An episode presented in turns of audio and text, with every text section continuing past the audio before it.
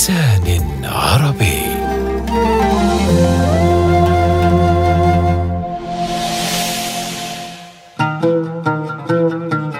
العرف في كل قصة أن تبدأ بمقدمة جذابة هادئة بعض الشيء تدخل السامعين في جو من السكون. المعنى والمبنى للطريق الذي قد يكون طويلا في الحديث عن اللقاء الأول والحكاية الأولى. الإيماءات بلا حوار. في بدايتها يكون مقام البيات. في سكون غير مألوف. وفي لقاء بعد مشقة. في عتاب الذي تحب بعد انقطاع الوصل. وفي تذكر كل جميل كان.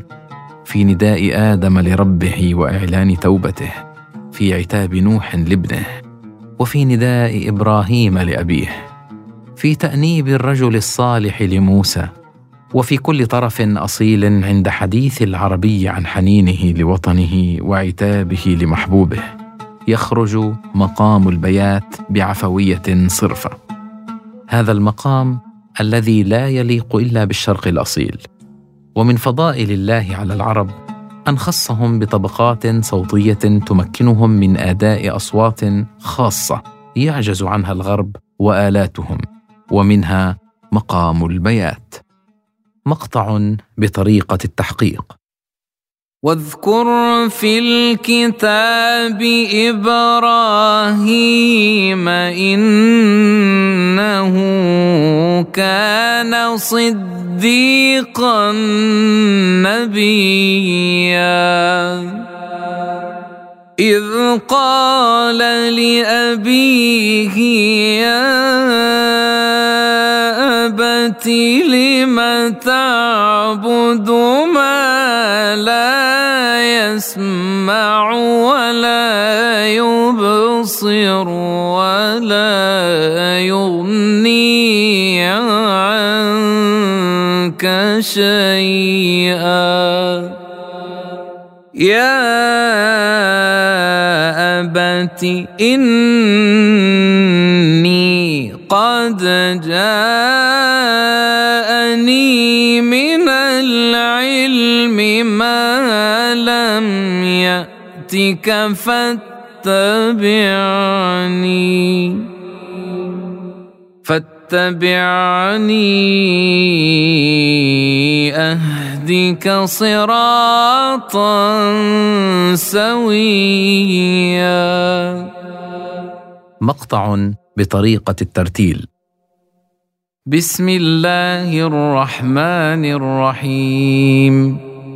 ألم نشرح لك صدرك ووضعنا عنك وزرك الذي أنقض ظهرك ورفعنا لك ذكرك. فإن مع العسر يسرا إن مع العسر يسرا. فإذا فرغت فانصب وإلى ربك فارغب. مقطع لمديح على مقام البيات. يا إمام الرسل يا سندي أنت بعد الله معتمدي. فبدنياي وآخرتي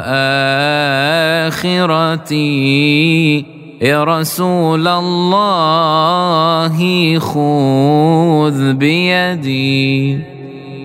من فروع مقام البيات مقام الشوري وهو مزيج من مقامي الحجاز والبيات.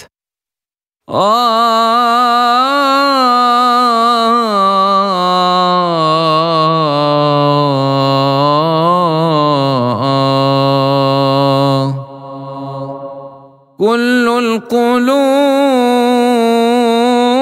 إلى الحبيب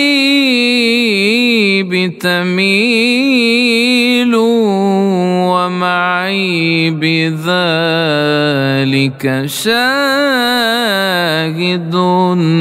ودليل. ومقام الحسيني وهو تصوير لمقام البيات على درجة الحسيني آه.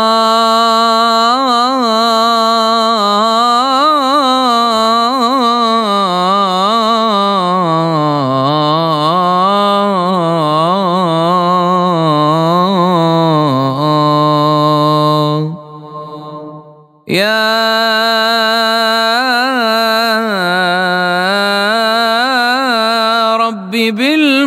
المصطفى بلغ مقاصدنا. واغفر لنا ما مضى يا واسع الكرم. مقطع للشيخ مصطفى إسماعيل على مقام البيات. ولا تقف ما ليس لك به علم. إن السمع